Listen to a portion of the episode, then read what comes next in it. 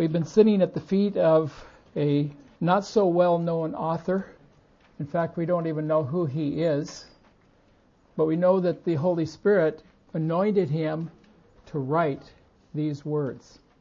And so we've been studying Hebrews for more than 20 weeks, and it's become, to me anyway, and I trust with you, a rich well, a mine full of gold and silver and precious stones, and so that we can take that as our own and apply it to our lives, and it becomes richness to us in living the life that Jesus Christ ordained for us when he brought us to himself. He is the one that we're following. And as the Hebrews writer started out, that he is the one that we're looking toward. And this is a race that we are in. With athletes, you have to have a mentor. You have to have someone who brings you along. You don't just get out there on a snowboard, at least I don't, and go down a half pipe and do all the things that they do. Nor can you get in a race and just run it the first time and win. It takes hard work and practice and applying principles of whatever sport or activity that you are led to pursue. And that is the way it is also with the Christian life. And that is why we gather together weekly to examine the life of Jesus, the life of believing in Jesus, and of sharpening one another and bringing each other to the place where we are walking out our daily lives, not in this room, but out there in myriads of scenarios and places throughout Tokyo, and our influence is going beyond us, beyond this room, because it is being applied by the Holy Spirit through our lives, in our workplace, in our families, in our school, with our closest friends. That is what the Christian life is all about. And those that don't participate in that kind of practice are failing, not because they're not here, but because they are losing out on the opportunity that they have to be stimulated and to be encouraged and built up to be able to live the Christian life out there. We're not just practicing Christianity here. In fact, I think that much of what we do here really is not the Christian life. Just sitting here and listening to one guy speak, that's not the Christian life. It's out there living out what the Word of God has taught us and to share it with others. That's what Jesus did. He left heaven to come to the earth to be our example. And then he said, Go into a building and close yourself in? No, go into all the world. That is the plan of God. It's not for us to just cluster here and wait for Jesus to come. It's for us to get out there. That's where it really counts. Being here is practicing. And it's setting our minds, forming our minds to look to the scriptures, to be able to hear the truth, apply it to our hearts and our lives, and then live it out six days of the week. That is God's plan. That's His purpose. And so we have to look to the one who is our model, our example, looking to Jesus. We have, like I said, spent 20 weeks together already. No, actually, it was 21 because I broke up one message into two. And I might even do that again if I don't hurry here. Hebrews 10 26 to 39. Let's read. For if we go on sinning willfully after receiving the knowledge of the truth, there no longer remains a sacrifice for sins, but a terrifying expectation of judgment and the fury of a fire which will consume the adversaries. Anyone who set aside the law of Moses dies without mercy on the testimony of just two or three witnesses. How much severer punishment do you think he deserves who has trampled underfoot the Son of God and has regarded as unclean the blood of the covenant by which he was sanctified and has insulted the Spirit of grace? For we know him who said, Vengeance is mine, I will repay. And again, the Lord will judge his people. It is a terrifying thing to fall into the hands of the living God. But remember the former days when, after being enlightened, you endured a great conflict of sufferings, partly by being made a public spectacle through reproaches and tribulations, and partly by becoming sharers with those who were so treated. For you showed sympathy to the prisoners and accepted joyfully the seizure of your property, knowing that you have for yourselves a better possession and a lasting one. Therefore, do not throw away your confidence, which has a great reward. For you have need of endurance, so that when you have done the will of God, you may receive what was promised. For yet in a little while, he who is coming will come and will not delay. But my righteous one shall live by faith. And if he shrinks back, my soul has no pleasure in him. But we are not of those who shrink back to destruction, but of those who have faith to the preserving of the soul. We're going to just back up a few verses here to this passage that we've just read and understand that the words that we've just read may seem to bring us into a position of thinking, well, wait a minute now, what's this message all about and what is the pastor going to lay on us this morning? Well, let me just assure you, I am not a hellfire preacher. Okay? But we are to encourage one another, and that's what we talked about last week. And I think that the envelope that the author has wrapped this passage that we just read, the envelope is encouragement, not discouragement. He is trying to show us that there is a dangerous place to go. And that the right way to follow is to be encouraging to us. If you don't know what is bad out there to follow or do, you don't know what is good. And good has a part, a dichotomy, or a another side to it. If you don't do what is good, you'll be in trouble. That's what I learned when I was a little boy. And that's what most of us learned. If you do something that your parents told you not to do, there is punishment and in some cases, it gets pretty terrifying. I remember when I went to live with my uncle, I don't think I thought him as a, a very angry man. I was 11 years old, you remember. Some of you, I've told you my story. And by the time you're 11 years old, you're not a kid anymore, right? But I remember the first time that he got angry with me and punished me. And I thought, how could this loving uncle be so mean to me? Well, it was because I was a pretty bad kid. I had lived on the streets of a Canadian town stealing from stores. This isn't confession time. Those sins have already been forgiven. But I remember leaving that town all of a sudden because my parents sent me away. And I'm thinking, oh no.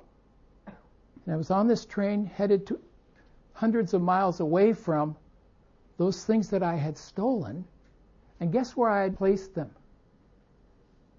Well, the safest place in town, behind the bank building. On a fire escape, I had stolen things from a drugstore or a variety store, and I had hid them in this place behind the bank. I was a sinner. And I really didn't know I was a sinner yet.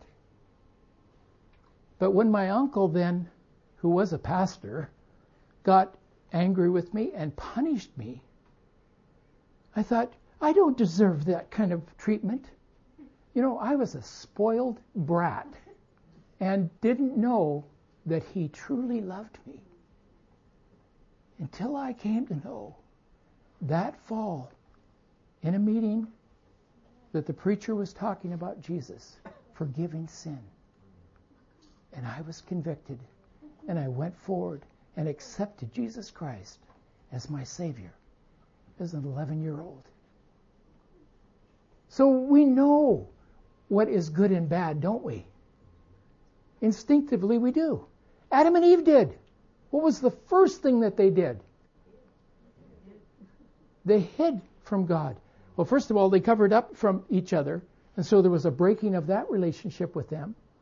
You know, it really was between Adam and Eve. It wasn't the animals. The animals didn't know anything about being naked or not. But they sure did, Adam and Eve knew what it meant. And immediately sin brought the conviction, understanding that they were sinners. And then they hid, not just from each other, but from the God who made them and put them in a garden and loved them, and he called to them. Where are you? They were hiding from the one who had made them and loved them and provided all that they needed. And that was our first parents. So every one of us have that built into us. Some of us aren't kids any longer. Some of us are. But we all need discipline. We all need to know what is terrifying, what is on the other side of obedience, disobedience, and its consequences. And we have to pay for it. Well, you say, well, Jesus paid it all. That is true. But the consequences live with us the rest of our life. He has not taken the consequences away. And He won't until He comes back and redeems us completely from this world to where everything is perfect and there is no more sin, no more death, no more tears, no more crying. We will be perfectly perfect. And now we only walk in the perfection of Jesus Christ in our lives as we yield to Him daily. That was not even in my notes here. But encouraging one another all the more as you see the day drawing near. Okay, what does he mean by the day? If you put day into your computer, of course, you've got to open up a Bible search website, searching the scriptures. Quite often, what you will find is the phrase, the day of the Lord, when it says the day. And so I think that this the day that the author is referring to is referring to the day of the Lord. Okay, so if you expand your search and you type in the day of the Lord, let me tell you, it will come up with some very scary verses, terrifying verses that are there for a purpose. And they are warning signs that are saying there's a cliff coming up and slow down. Otherwise, you will fall over the cliff. So the day of the Lord is like that. And it's referring to when he wraps up the whole world and comes back. Jesus Christ comes back and he receives those who are his. You've read the separation of the goats and the sheep, right? You know what that's about. Many of us act like we're goats, we're butting each other around. But truly, what is our heart like? What is it like? And that's what our author here is trying to help us focus so that we have a balanced understanding of what the Christian life is about. We are not spoiled brats. We are loved and He disciplines us and He shows us Himself and His care for us. And that's what the warning is here. There's two ways that we can look at discipline and this word, the day. It can be either judgment, as in 1 Thessalonians 5 2 to 3. For you yourselves know full well that the day of the Lord will come just like a thief in the night. While we are saying peace and safety, then destruction will come upon them suddenly, and they will not escape. Now you read that and you think, well, this is not very encouraging. Well, it isn't if you are going the wrong direction. In your Christian life, you've let down your guard, you've walked away from the fellowship of the believers, you've stopped reading your Bible, you stopped praying. This is a warning. On the other hand, this is an encouragement. 1 Thessalonians 5 9 to 11. For God has not destined us for wrath, but to obtain salvation through our Lord Jesus Christ, who died for us, so that whether we are awake or asleep, we might live with him. Therefore, encourage one another and build one another up, just as you are doing. Just keep doing this, folks. Just keep meeting. Just keep blessing one another. And we'll all get to that expected end. And we'll meet our Lord Jesus Christ. That's what it's about. It's not that we're condemning and saying, well, you got to do this and you got to do that. No. That's not what the Christian life is about at all. The Christian life is about walking in His way, encouraging each other to follow Him. If we go on sinning willfully, is in verses uh, 26 to 31. Set my second point. Remember the former days, 32 to 34, and do not throw away your confidence in 35 to 39. So let's take the first point.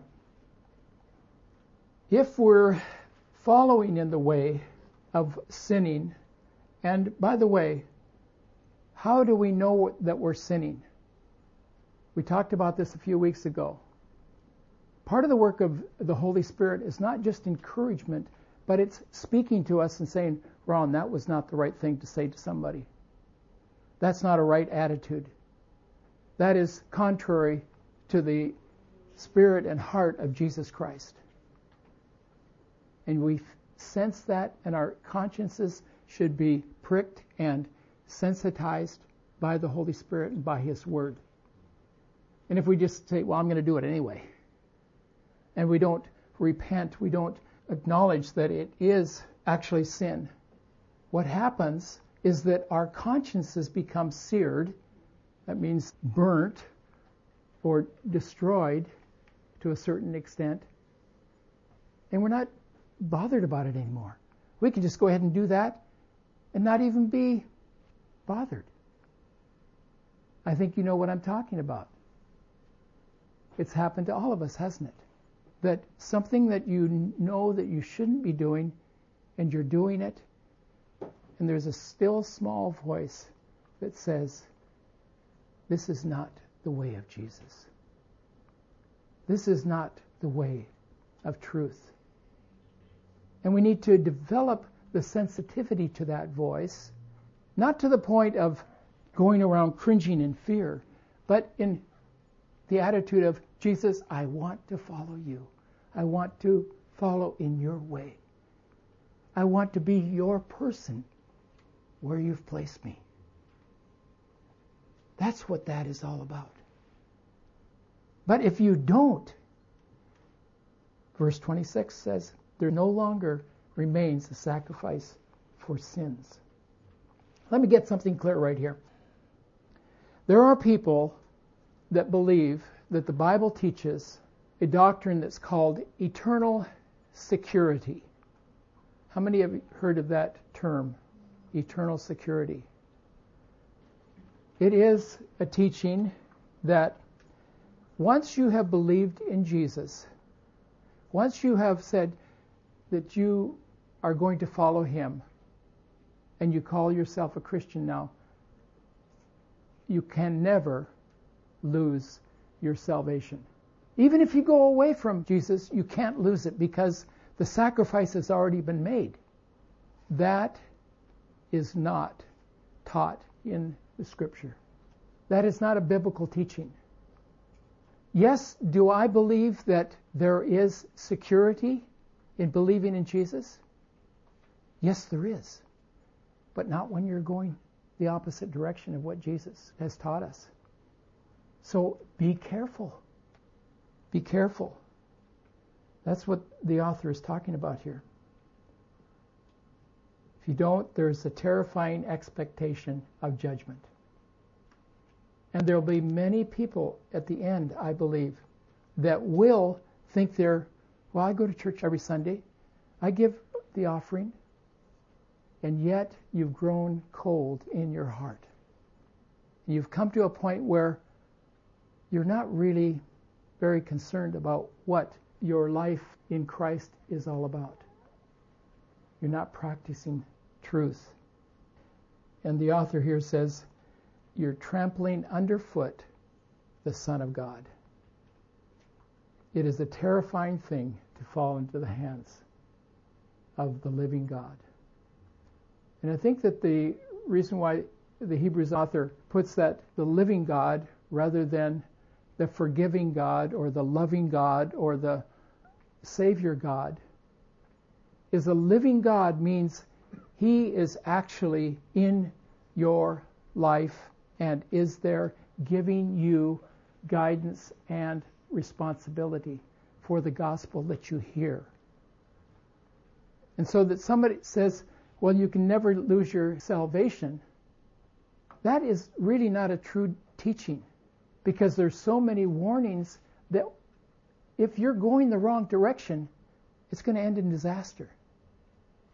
Well, that doesn't sound very encouraging, so let's let's move on. There's another error that we can come to.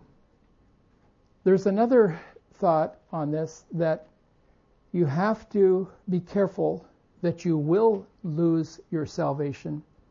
And so there's preachers, teachers that say, be very, very careful because if you sin, you won't be going to heaven. And that teaching is the two teachings here are either you are a Calvinist or you are an Arminian. Basically, there are two opposing positions on who is a Christian and how do they maintain their Christianity. How do they maintain their relationship? John Calvin taught if you are a believer, if you have believed in Jesus Christ, you're secure and you don't have to worry about your salvation any longer. Well, there are many, many, many promises that if you've trusted in Christ, you are His. And if we sin, we have an advocate with the Father, Jesus Christ the righteous. Then there was the Arminians who said, no, that is not right. Because if you sin, you are in jeopardy of losing your salvation, or perhaps you never even were saved. And how do we even know that we're saved? And so many are saying, well, okay, if you have sinned this past week, would you all raise your hand that have sinned this past week? Now I want you to come up to the front here and bow down and kneel down here and ask God and beg God to forgive you for your sin. No, there are preachers that do that. And you get saved all over again.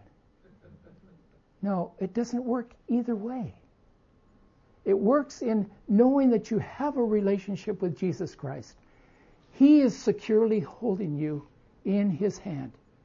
You are His obedient child, but you're a spoiled brat. And you need to confess your sin. You need to acknowledge you need Him and His saving power in your life. We need to do that daily and walk in that attitude.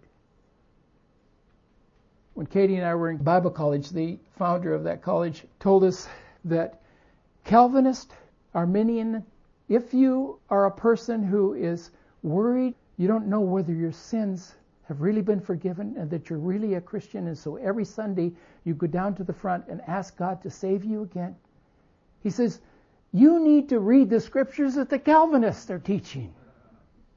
But for you Calvinists who think, eh, I've got it made, I'm in. You need to read the scriptures that the Arminians are looking at. That you are in a terrifying position and you need to get it right in your life. There's a balance here. And that's what I believe the writer of Hebrews is trying to say here. It is terrifying at the day of the Lord when he comes back and he judges and he chooses those whom he has called. That's terrifying. It should be terrifying even to those of us who have walked with him, other than the fact that we have him in our hearts and the Holy Spirit is speaking to us and is faithful to us through His Word to speak to us and to keep us on what we call the straight and narrow. We need to be balanced in our Christian life, in our thinking, so that we're not going off this way or that way. Remember the former days when, after being enlightened, you endured a great conflict of sufferings now, this is talking about sufferings that are external, not within yourself. After being enlightened, you endured. Verse 33 make a public spectacle. Partly by being made a public spectacle through the reproaches and tribulations, and partly by becoming sharers with those who were so treated. These believers, the Hebrew believers, were those who were in a situation that we've explained before, they were halfway between the Old Testament teaching and that which they were beginning to understand was the teaching of the cross and what Jesus Christ had brought with his birth, death, and resurrection and ascension. And some of them were going back to the old ways. Persecution was getting them down, and they were beginning to feel and sense the pressure of we need to go back to the temple. We need to go back to the sacrificing. They were a transitional church.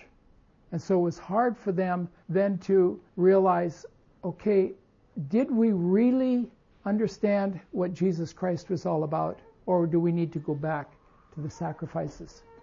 But in the midst of that suffering that they were going through, and the suffering was coming from the Judaizers, those who believed in the temple worship. And they were putting pressure on the Christians. You got to come back if you're going to have assurance of being the people of God. This was hard for them as believers. And they went through some very tough tribulation. They were made public spectacles in reproaches and tribulations sharers in sufferings. But they showed sympathy for those that were around them and accepted it joyfully, knowing there was a better possession and a lasting one. And the writer of Hebrews says, Let us consider how to stimulate one another to love and good works. And the point that he's making here is that they were just small groups of Christians, and they needed to encourage one another not to go back to the Old Testament, but to stay and encourage one another, stimulate one another, and to live in love and in good deeds.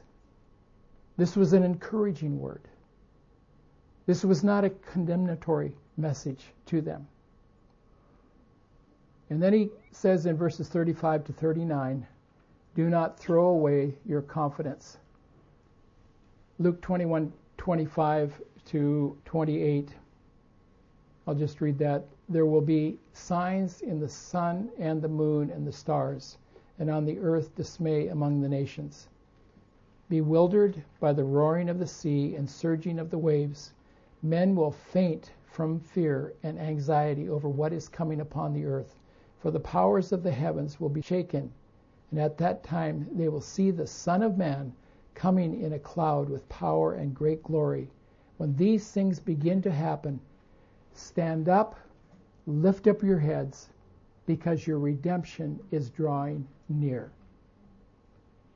Well, we've come 2,000 years down the road from that, and we are still there. And the book of Hebrews is teaching us that we should hang on, keep believing, knowing that our redemption is drawing nigh. There's a great reward for us ahead. We, as the people of God, need to be most encouraged. I think we are very close. Habakkuk 2, 3, and 4 is quoted in this passage that we just read. Some of you probably have followed the news of what just happened in the United States this past week with the shooting in Florida, 17 people. Do you know what it is? It's a love of violence. The United States used to be known as a Christian nation. Habakkuk is a book, a commentary on violence in the earth. Read it. I encourage you to read it this week. But it also has some incredible promises and statements that we need to hold on to today for what we are going to be facing here in the world.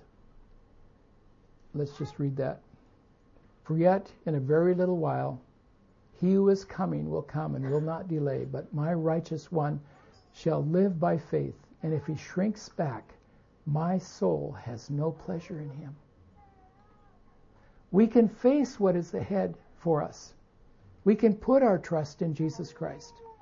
And we can know for a surety that whatever happens in these next few years or days, we will trust in the Lord. He is our sure promise and the one who will keep us in times of trouble. We are not those who shrink back. In other words, we want to hide. But we're those who have faith. And next week we're going to get into the faith chapter. And we're going to see and recognize names that we've read before and understand what faith is about so that we don't see it just as something nebulous out there, but it's something that we can apply to our lives in practical, everyday living. Moses and Abraham and Daniel and all of those who are mentioned. Even Samson is mentioned in chapter 11. There's somebody in this chapter that you and I can relate to. And they're listed as men and women of faith. And that's what we are those who are of the faith. But encouraging one another, and all the more as you see the day, the day of the Lord drawing near. He's soon to come. This may be my last message here. This may be your last opportunity to gather together at MCC. We don't know. I think it's very close until the Lord comes back. We need to be about the business of Jesus Christ. Encourage one another as you see the day appearing. Let's pray. Father, we thank you for these encouraging words. That these aren't just empty and without promise and great treasure and great expectation. We thank you that we can put our faith in what is being said, regardless of what the news says, regardless of what way the, the world is going. May we be able to apply these truths to our lives this week and be able to come forward believing, trusting, holding on to the Savior who loved us and gave himself for us. We pray in his precious name. In the name of Jesus. Amen.